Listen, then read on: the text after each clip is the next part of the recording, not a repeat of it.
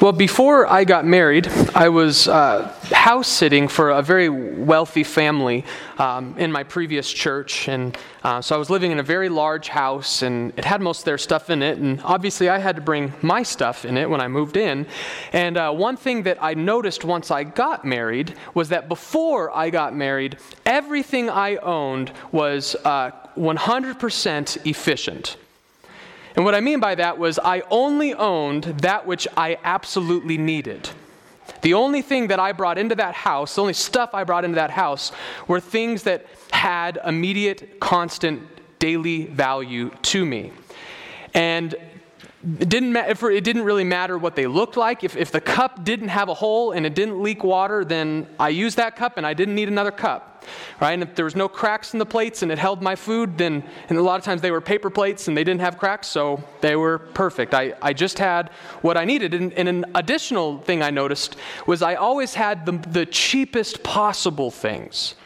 Uh, if I'm at the store and I see two plates and one of them is ten dollars more expensive than the other one, I, it, the decision is very easy for me which one I want at that point.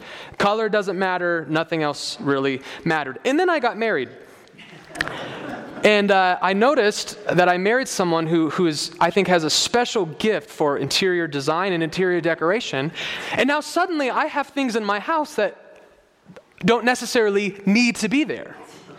Uh, we have a set of I, like fake flowers that I feel like kind of look like they come from a sci-fi movie. I don't even know what they're supposed to be resembling, but they look really good. My wife's great at it, and it looks fantastic, and so we keep them up. And, and now we have things like cups, which I'm allowed to use when we're just having dinner together, but when people come over, we're not allowed to use those cups even anymore, and we have to give them special cups, even though my cups work perfectly fine. And after reading our text this evening, I realized that I think God operates his church a lot more like Layla operates our household than me. Uh, if you will open up your Bibles to Second Timothy chapter two, we are going to see how Paul uses the different kinds of vessels or uh, decorations, materials, tools within a household as a great metaphor for the church and our responsibility in it. Second Timothy chapter two. If you would begin in verse twenty with me, we will read through the end of chapter two, and I would encourage you to follow along, for these are the very words of God. Now in a great house there are not only vessels of gold and silver, but also of wood and clay, some for honorable use and some for dishonorable. Therefore, if anyone cleanses himself from what is dishonorable, he will be a vessel for honorable use, set apart as holy, useful to the master of the house, ready for every good work. So flee youthful passions and pursue righteousness, faith, love, and peace, along with all those who call on the Lord from a pure heart. Have nothing to do with foolish, ignorant controversies. You know that they breed quarrels. And the Lord's servant must not be quarrelsome, but kind to everyone, able to teach, patiently enduring evil, correcting his opponents with gentleness. God may perhaps grant them repentance, leading to a knowledge of the truth, and they may come to their senses and escape from the snare of the devil after being captured by him to do his will. So before we break this down, I want us first just to look at the structure of Paul's text here. I want us to look at the structure of his argument. In verses twenty through really twenty-three, Paul is making his point. He's he's he's he's giving Timothy a command. In verse twenty-four through twenty-six, essentially becomes a, a an immediate practical example of that point of, of uh, that he's called Timothy to. So he gives Timothy, here's what you need to believe, and then he immediately tells him, and if you believe it, if you put this into practice, this is what can happen. So he sort of gives Timothy a thesis statement, of a point of doctrine, and then he applies it to Timothy's circumstances immediately.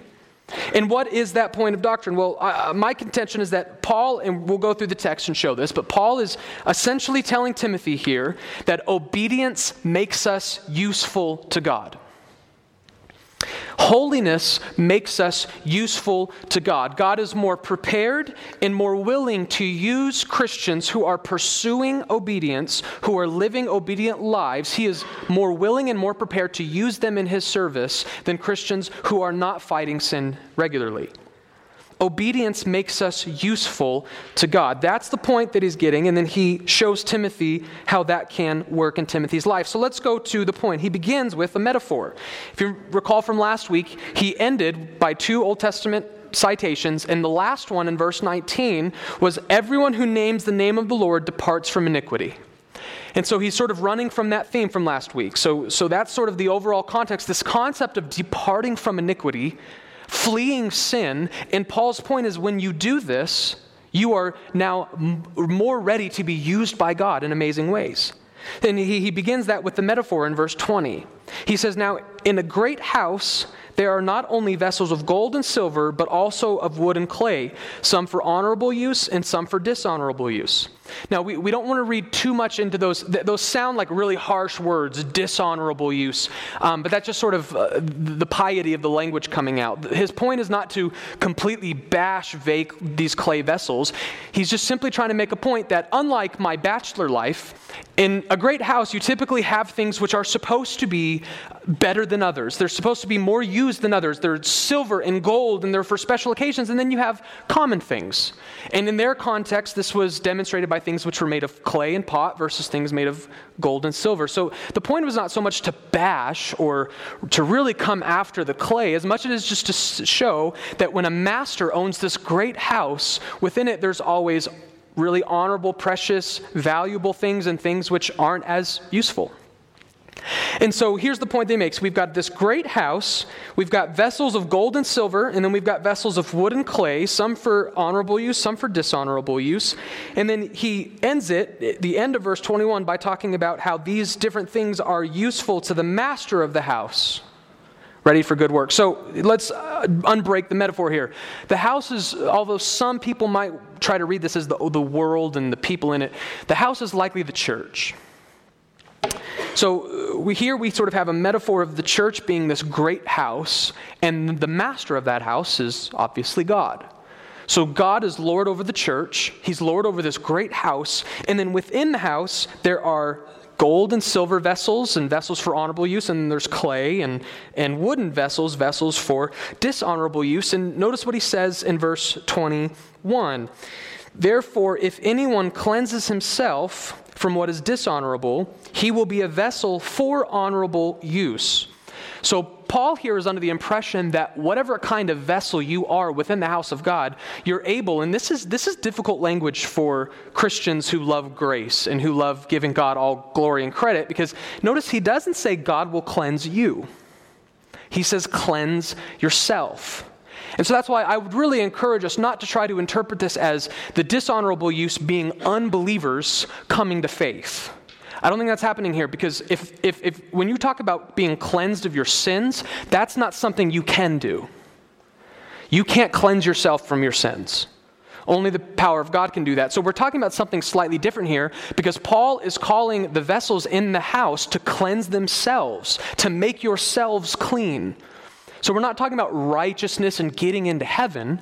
We are talking about, as he says, you can be transferred from a, a, a vessel that God has little use for to a more honorable vessel, gold and silver, which God has more use for. So you cleanse yourself, verse twenty-one, "If anyone cleanses himself from what is dishonorable, he will be a vessel for honorable use." And so the whole point, remember, it goes back to verse nineteen, and it's it'll be repeated in verse twenty-two. This concept of cleansing is what? Departing from iniquity. Or as verse twenty-two says, fleeing youthful passions and pursuing righteousness. So we'll break that down more, but I just really want us to understand the metaphor here. Christians in God's great house can either be more usable by God or less usable by God. And if you want to be more usable by God, you need to flee from youthful passions and pursue righteousness. You need to cleanse yourself by departing from iniquity. So now you see where I'm getting my thesis statement from. Obedient Christians are more ready to be used by God. Because that's exactly what he says after verse twenty-one. After we cleanse ourselves from what is dishonorable, then we will be a vessel for honorable use, set apart as holy, useful to the master of the house, ready for every good work. And this really teaches us something amazing about God. And this is where some of the, the analogy that I began with falls short a little bit. Um, because notice how Paul is not here describing obedient Christians as trophies. They're not trophies. It's not as if God says, yeah, I've got these Christians in the house, but these ones are really obedient. These are my silver and gold. So what am I going to do? I'm going to put them in my trophy case, and they're just going to sit there, and everyone can marvel at them. What is it that we are desiring to, to become? Servants. Useful, to be used by God. So the Christian life is not in which we're trying to become God's trophy. We're setting ourselves apart so that we can become His hands and His feet. We can become those useful tools in the house that we prefer over other things. Here's, here's potentially a more specific example than what I, the general one I began with. Uh, before I got married, I had lots of Tupperware to bring work, food to work and stuff. And I always just bought the, the cheapest Tupperware I possibly could. And I would inherit stuff from friends, and there was plastic, and it was terrible. And But, it, you know, it got the job done. Once I got married, my wife insisted that we buy this glass Tupperware with these fancy rubber lids.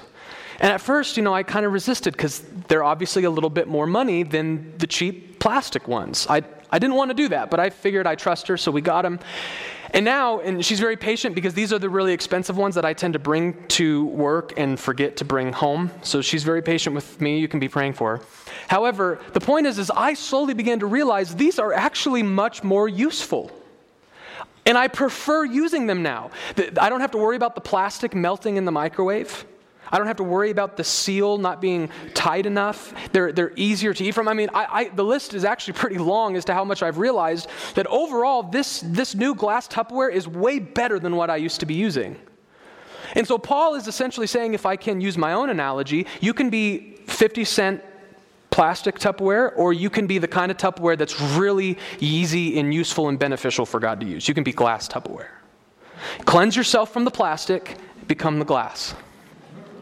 That's essentially what Paul's saying. But the, the point I'm trying to emphasize is he's saying that there are some vessels in the house that the master likes using.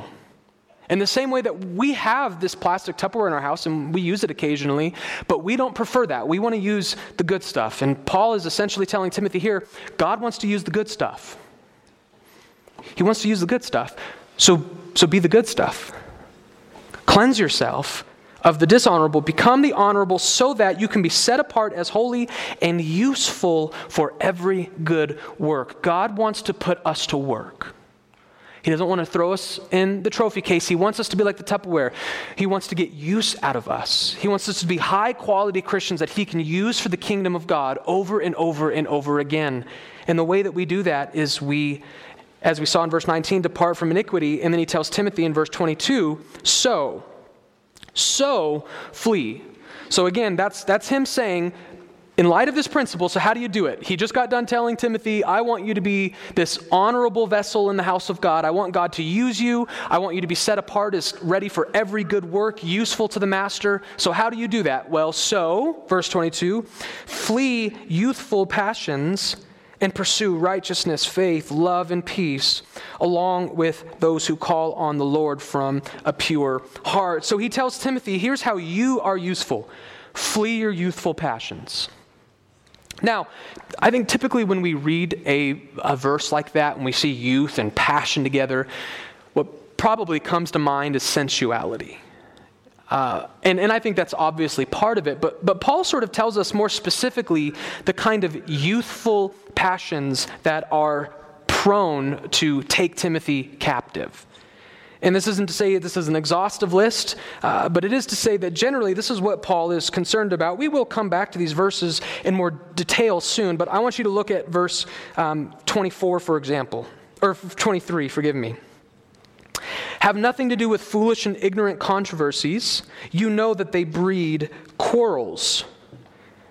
They, you know that they breed quarrels. Verse twenty-four, and the Lord's servant must not be quarrelsome. So part of Timothy's youthful passions, these passions which are prone especially to younger people, but I, I think probably the, the idea here is that typically as we grow in our Christian life, and the Holy Spirit is sanctifying us, mature Christians, Christ, people who have been Christians for a long time, have a better handle on their emotions. So this idea, I think, is really more so, it is talking about Timothy's youth. Timothy, we know from the last letter, is, is a young relative for his job and for his role. He's a young man. But I think the idea here is all sin, in some way, is a youthful or immature passion. I don't think that we ever sin and God would look at that and go say, yeah, that was a sin, but I mean, that was a really mature thing to do. That was a really mature, a reasonable way to handle. No, sin is by its very nature a demonstration of not being in control.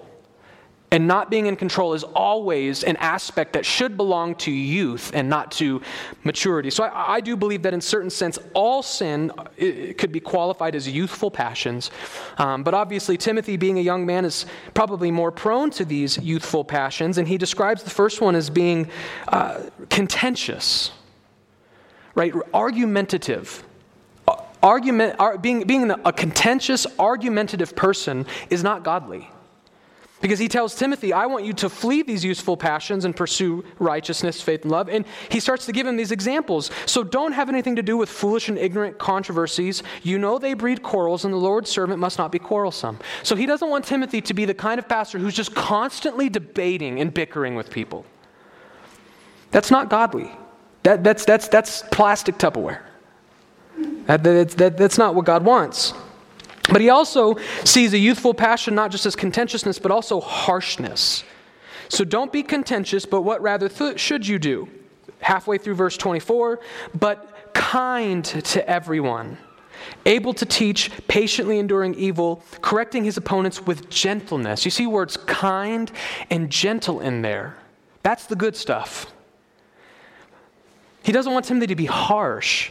To be harsh with people who maybe just don't understand or who are teaching something they shouldn't teach or who are bickering within his church. Timothy could lash out in passion and harshness and crack the whip on these people, but God says no, or Paul, God through Paul, says no, be, be, be patient, be kind, be gentle.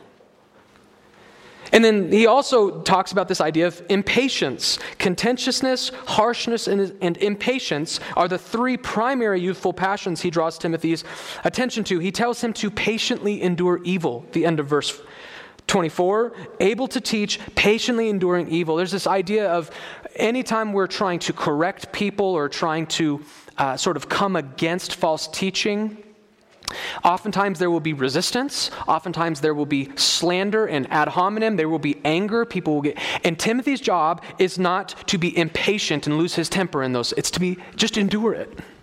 Be patient. So we see that this, this idea of youthful passions is not so much just sensuality, which is common to youthful men, but rather it's, it's, it's, it's much more broad, and Timothy is called to flee these things. That is how he is to cleanse himself and set himself apart for honorable use by fleeing these useful passions and instead pursuing things like righteousness, faith, love, and peace. So again, we see our, our thesis statement here, if you will. Flee sin, pursue righteousness, and when you do that, you make yourself ready to be used by God. We cleanse ourselves into honorable vessels that are ready for every good work. And so that is what Paul is calling Timothy to. He's reminding Timothy here that obedience makes us useful to God. And notice that this is not just for Timothy, because what does he say at the verse of the end of verse twenty-two? Timothy is to do these things along those, along with those who call on the Lord from a pure heart. And that goes, again, that takes us back to verse nineteen. Everyone who calls on the name of the Lord departs from iniquity. So this is not just like a special thing for pastors. It's not just when a pastor pursues obedience, then he becomes really valuable at his job. No, no. Tim, Paul is saying you are just one example of what is true for all Christians. No matter your vocation, no matter your stage in life, if you truly, sincerely call on the name of the Lord from a pure heart, it is your job then to flee sin and pursue righteousness. And when you do that, you make yourself useful to the kingdom of God. This is a principle for all people, not just pastors. However, because he is writing to a pastor, and this, we've talked about this is a very personal, intimate letter, probably even more so than First Timothy, although this still was a corporate letter, he decides to take this principle and he shows Timothy an immediate application of how it could work. Give me something specific, Paul. Take this broad, okay, obedience makes me useful. I get it. And Paul says, well, let me show you how it could help you. So that's when we go back to verses twenty-three through the end. He says, have nothing to do with foolish and ignorant controversies. You know they breed quarrels. If you've been with us, this is obvious. This is a constant theme in both letters. Paul keeps coming back to these, these meaningless disputes, these debates over words, these quarrels. And again, we talked about, we, we don't have a lot of context to know exactly the nature of these debates, but Paul's coming back to them over and over again. So the, the, what we can say with confidence is that for some reason within Timothy's church, there is just constant dispute, constant argumentation. And so Paul takes this broad principle of make yourself useful to God by obedience, and he says, here's how you can solve this issue in your church. You can make yourself, God wants to use you to edify this church, so pursue obedience and God can use you. And look at what he says. Have nothing to do with foolish, ignorant controversies. This, Paul's speaking harshly here. The, the Greek word is moros. He describes these controversies here as, as moros over foolish. And that's where we get our English word moron from. Paul says these are these these arguments are moronic. Some trans, some of your translations might even put the word stupid in there. That they are stupid, moronic, foolish arguments. These arguments are a waste of time, and they're ignorant. These people don't even really know what they're talking about, but they make it look like they do. These foolish, ignorant arguments, he says to avoid them, have nothing to do with them, so that you can avoid quarreling. And then he says in verse twenty-four, the Lord's servant must not be quarrelsome, but kind to everyone, able to teach, patiently enduring, correcting his opponents with gentleness. So notice, he doesn't tell Timothy to get out of the fight altogether. He doesn't tell Timothy, anytime there's a controversy or anytime there's a debate or anytime there's false teaching, you should just ignore it. That is not the apostolic command. He, but rather, he is far more concerned with how Timothy conducts himself within debates than he is with just avoiding the debate altogether. He doesn't tell Timothy just to back off and let these people be. No, Timothy is supposed to be teaching them what's true. He's supposed to be correcting them. But this is part of how Timothy flees sin and pursues righteousness and makes himself useful to God. God is concerned with how he goes about that duty. Okay, so you need, as the pastor, you need to step in here and you need to help them understand which arguments are not useful to be had. You need to teach them truth and you need to correct them when they're wrong. But God cares very much about how Timothy does that. And we're going to see how Timothy does that has a direct effect as to the benefits that will come from it. How is it that he is to go about it? And he tells him to be kind, to be patient, and to correct his opponents with gentleness. And so that's a general principle for us. I would just like to remind all of us that how we speak truth matters. We have to be very, very careful of not falling into this idea where, you know, truth matters, and we live in a culture that they don't value truth, and truth matters, and truth matters, and, and that is very true. But part of the truth that matters is that how we speak truth matters.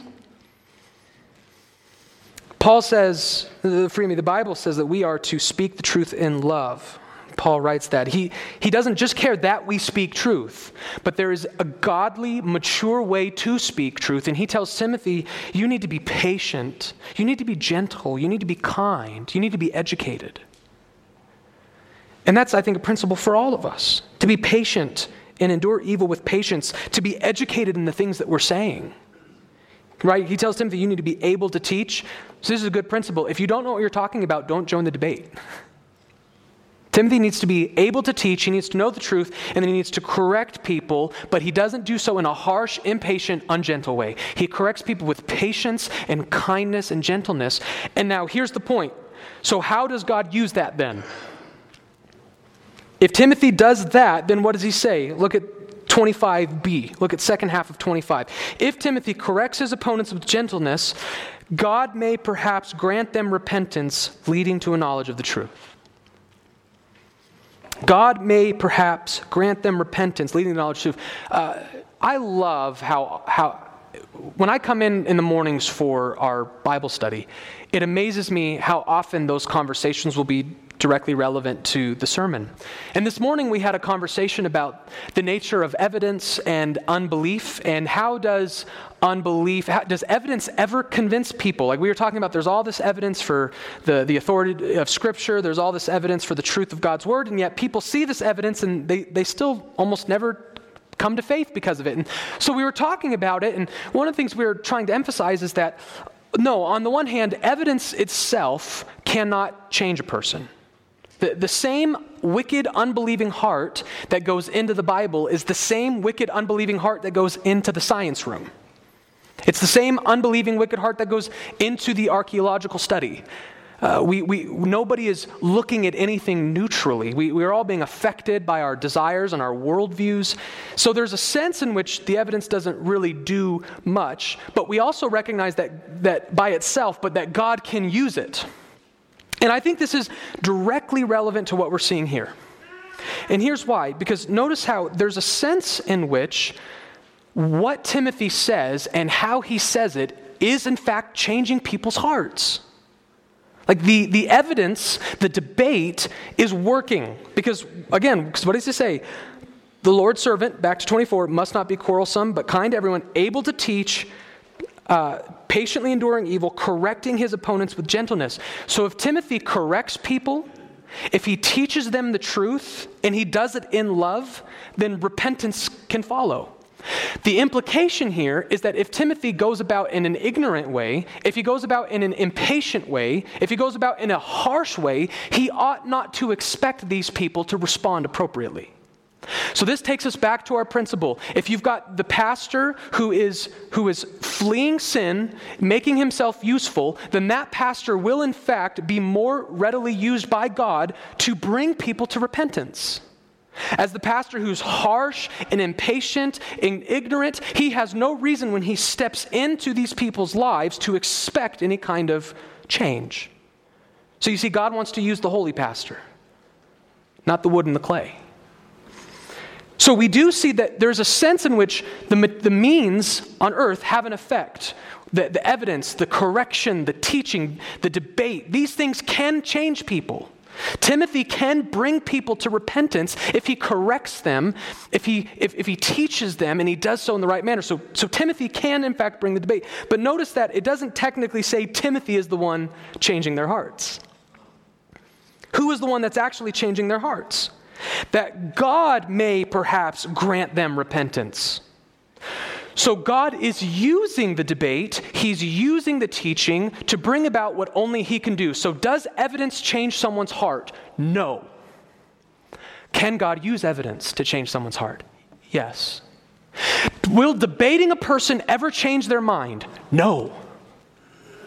But can God use your debate and how you debate to change their mind? Yes. But then there's a third qualification we also need to look at. Notice that Paul does not speak of this as a guarantee. He does not say, listen, if you'd go about this rightly, one hundred percent they're getting saved. No, what does he say? If you, if you flee these youthful passions and pursue righteousness, and the application of that in your current circumstances, you correct these people with gentleness, then God may perhaps grant them. And let me tell you, that little phrase right there should be very comforting to us. And it's comforting us in two different ways. It takes away our guilt, and on the flip side, it takes away our pride. That phrase right there takes away our guilt, and it takes away our pride. How does it take away our guilt? Well, because it reminds us that at the end of the day, even though God does call you to, to live a righteous life, and that if you are pursuing righteousness, he can use you more effectively, at the end of the day, the repentance was bestowed by God, not by you. You are not responsible for saving anybody. So when you go about and preach the truth to someone, and you do it in, a, in, in an educated, patient, godly, gentle way, and they still reject it, you don't have to go home sweating, buried in guilt. What did I do wrong? They should have been saved. No, because Paul says even when Timothy does it right, maybe God will grant repentance. But on the, on the flip side, it also takes away our pride. Because guess what it also doesn't allow you to do? Let's say you do go about it in a good, educated, godly way, and they do get saved. Do you go home talking about how great you are? How many people did you save last week? I correctly dealt with my opponents. I was patient. I was gentle. And I was just so good at my job that they couldn't help but get saved. No, because it's not you bestowing repentance. It's God. So understanding that God, all Paul's saying here is that righteous vessels are the vessels God wants to use. He's not saying he necessarily will use you even in your righteousness. And he's not saying that God can't save people in other ways. His simple point is this: if you cleanse yourself, if you pursue, if you if you put to death the sins of the flesh, if you pursue righteousness, then God is more likely to use you. And he's showing Timothy that God might bring repentance to these people. And this, this also is important for us just on a deeper theological level to understand. In our Wednesday night class, we've been talking, we just got done talking about the nature of man. And we talked about what we call total depravity. And this was a text I wanted to get to, but we kind of ran out of time, and I figured we'll preach on it, so here we are. Notice that repentance is not something you muster. Right? When we call people to repentance and faith, we are not calling the natural man to produce their own faith, to produce their own repentance. When someone comes to repentance and faith, Paul here interprets that as a gift from God. That faith that you are exercising to God was something he granted you. That repentance that you are now repenting toward God, repenting from sin towards, Paul says God granted that to you. That's a gift. You see, faith, repentance, and the salvation that comes from these, salvation is not a reward, a gift that we're given because of our repentance. Salvation and repentance are both the gift. That's why in Ephesians chapter two, Paul says that very, very thing. That being saved by grace through faith is the gift of God. The whole process, the whole thing is the gift. Your faith, your repentance, your salvation, these are all gracious gifts of God. And Paul says that every person in this room has the opportunity to be used by God to bestow that gift to people. Just like God can use Timothy to bring repentance to these opposers in his church, God can use all who call upon the name of the Lord. If you would pursue righteousness, he can use you to do amazing things in the kingdom of God. But I would say that if we're not willing to turn from sin, if we're not willing to cleanse ourselves, then God is likely not going to use us to help, as it says, help people come to their senses and escape the snare of the devil after being captured by him to do his will. And, and also notice that repentance leads to a knowledge of the truth. We tend to think that you have to come to a knowledge of the truth in order to repent. Right? I have to understand the truth. Okay, I get it. I guess I'll repent now. But the Bible says faith comes before. Repentance comes before. God has to grant you repentance, and then through that new heart, through that change, through that miraculous work of God, you're now capable of seeing what you never saw before. Your repentance is what gives you sight to the knowledge of truth. And again, all of this is being done as victory, snatching people away from Satan. This is glorious work that Timothy is called to. It's glorious work that God is doing through his people and through his church. And the Bible tells us back in verse twenty-two that this is the case for all who call on the Lord from a pure heart. Every one of us has the opportunity to make wonderful outcomes happen in the kingdom of God, but again, we do so knowing that it's ultimately God doing it through us, that we don't get to take any of the credit. We also shouldn't take any of the blame. It really is a beautiful truth. I, I just want to end before we conclude with a summary by showing that I, I think I've experienced this to some degree in, in my own life. Uh, I, I, I've been in a pastoral context before with a friend of mine who came to me because his life was just falling apart. And his marriage was crumbling, and he was was repentant, and he was admitting to me that, that that part of why his marriage was crumbling was because he was just in a state of sin. This is in my previous context, by the way. This is this was not happening here. He he was just he was admitting and, and confessing all of these sins. He had fallen into this lifestyle of sin, and so as as he and I sat and we met for weeks, we would meet for weeks, and every time we'd meet, you know, almost never on my mind. It was almost never on my mind to sort of call him to go out and be used by God in amazing ways. Because there was this, and I wasn't necessarily thinking about this text, but it just almost seemed obvious. This, this is a person who's really not in a position to be going out leading people in faith and being used. He, he needs to fix his own life first. And I think this is the principle we've seen over and over again why throughout First and Second Timothy and Titus, Paul is always telling pastors that pastors are called to a higher standard, because how can they be expected if their house is crumbling, if their family's falling apart, if their personal lives are falling apart, how can you go to them for counseling? They're not even in the right state of mind to help you when their lives are falling apart. And I think we see this, again, if, if when we are when we are just living in sin, in open rebellion, in brokenness, that's not a vessel that's ready to go out and do amazing things for the kingdom of God. It can. I'm, I'm not saying broken, sinful people have never been used by God. I'm not saying that. But generally speaking, when I was meeting with this person, the, the, the concept was, let's get you healthy, let's get your marriage healthy, and then once you guys are healthy and repentant, and to, to, then we can start talking about how are you serving the Lord? How are you leading people to the faith? How are you blessing your church? So I sort of saw firsthand this important principle of when we are living in sin, we are not a vessel that's really ready to be used by God in amazing ways. We can. Again, I'm, I'm not trying to limit the power of God. He can, of course. But the text in front of us, rather than thinking of hypotheticals, the text in front of us is reminding us that if we're living in sin, if we're clinging to iniquity rather than departing from it, that's not a vessel within the house of God that God's saying, I want to put this to work every day. And so, in general, the conclusion, if you will, I would call you this week to pray. What does this look like for you in your context? We saw how it, how it might look for Timothy. Timothy might bring people to repentance through the power of God, to a knowledge of the truth by correcting them and being kind and gracious and loving to them. How can God use you in your context? Are, is there any sin, unconfessed sin in your life that maybe is preventing you from being used by God to a greater capacity than you're being used? I would call you this week t- to meditate on that and think of that. How can I cleanse myself to become a more honorable vessel than I am? How can I be used by God in greater ways than I'm being used? Are we mortifying sin? Are we killing sin? Are we trying to be useful vessels in the Master's house?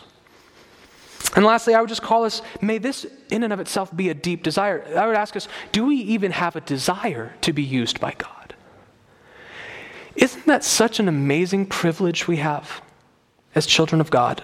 That He doesn't just say, okay, I've saved you, you're in my family now, now sit back. Take a seat, you're, you're in the club, you're in the club now, just, just wait for heaven. He doesn't say that. He says, you're part of my family now, I want to use you. I want to put you to work. That's a blessing. Do we even have that desire? I would call us to meditate and pray about that this week, that we would ask by the power of the Spirit that God would give us huge hearts that long to be used by Him. I want to be your hands and your feet. I want to be the instrument in your hand that you use to do amazing things in the kingdom. And we remember this, we will never be overwhelmed with pride, and we will never be overwhelmed with guilt, even if things don't go well. But may we have that desire to be used by God. May we have that desire to cleanse ourselves from the dishonorable and become the honorable. May we have that desire to pursue obedience and in that process make ourselves more useful to God.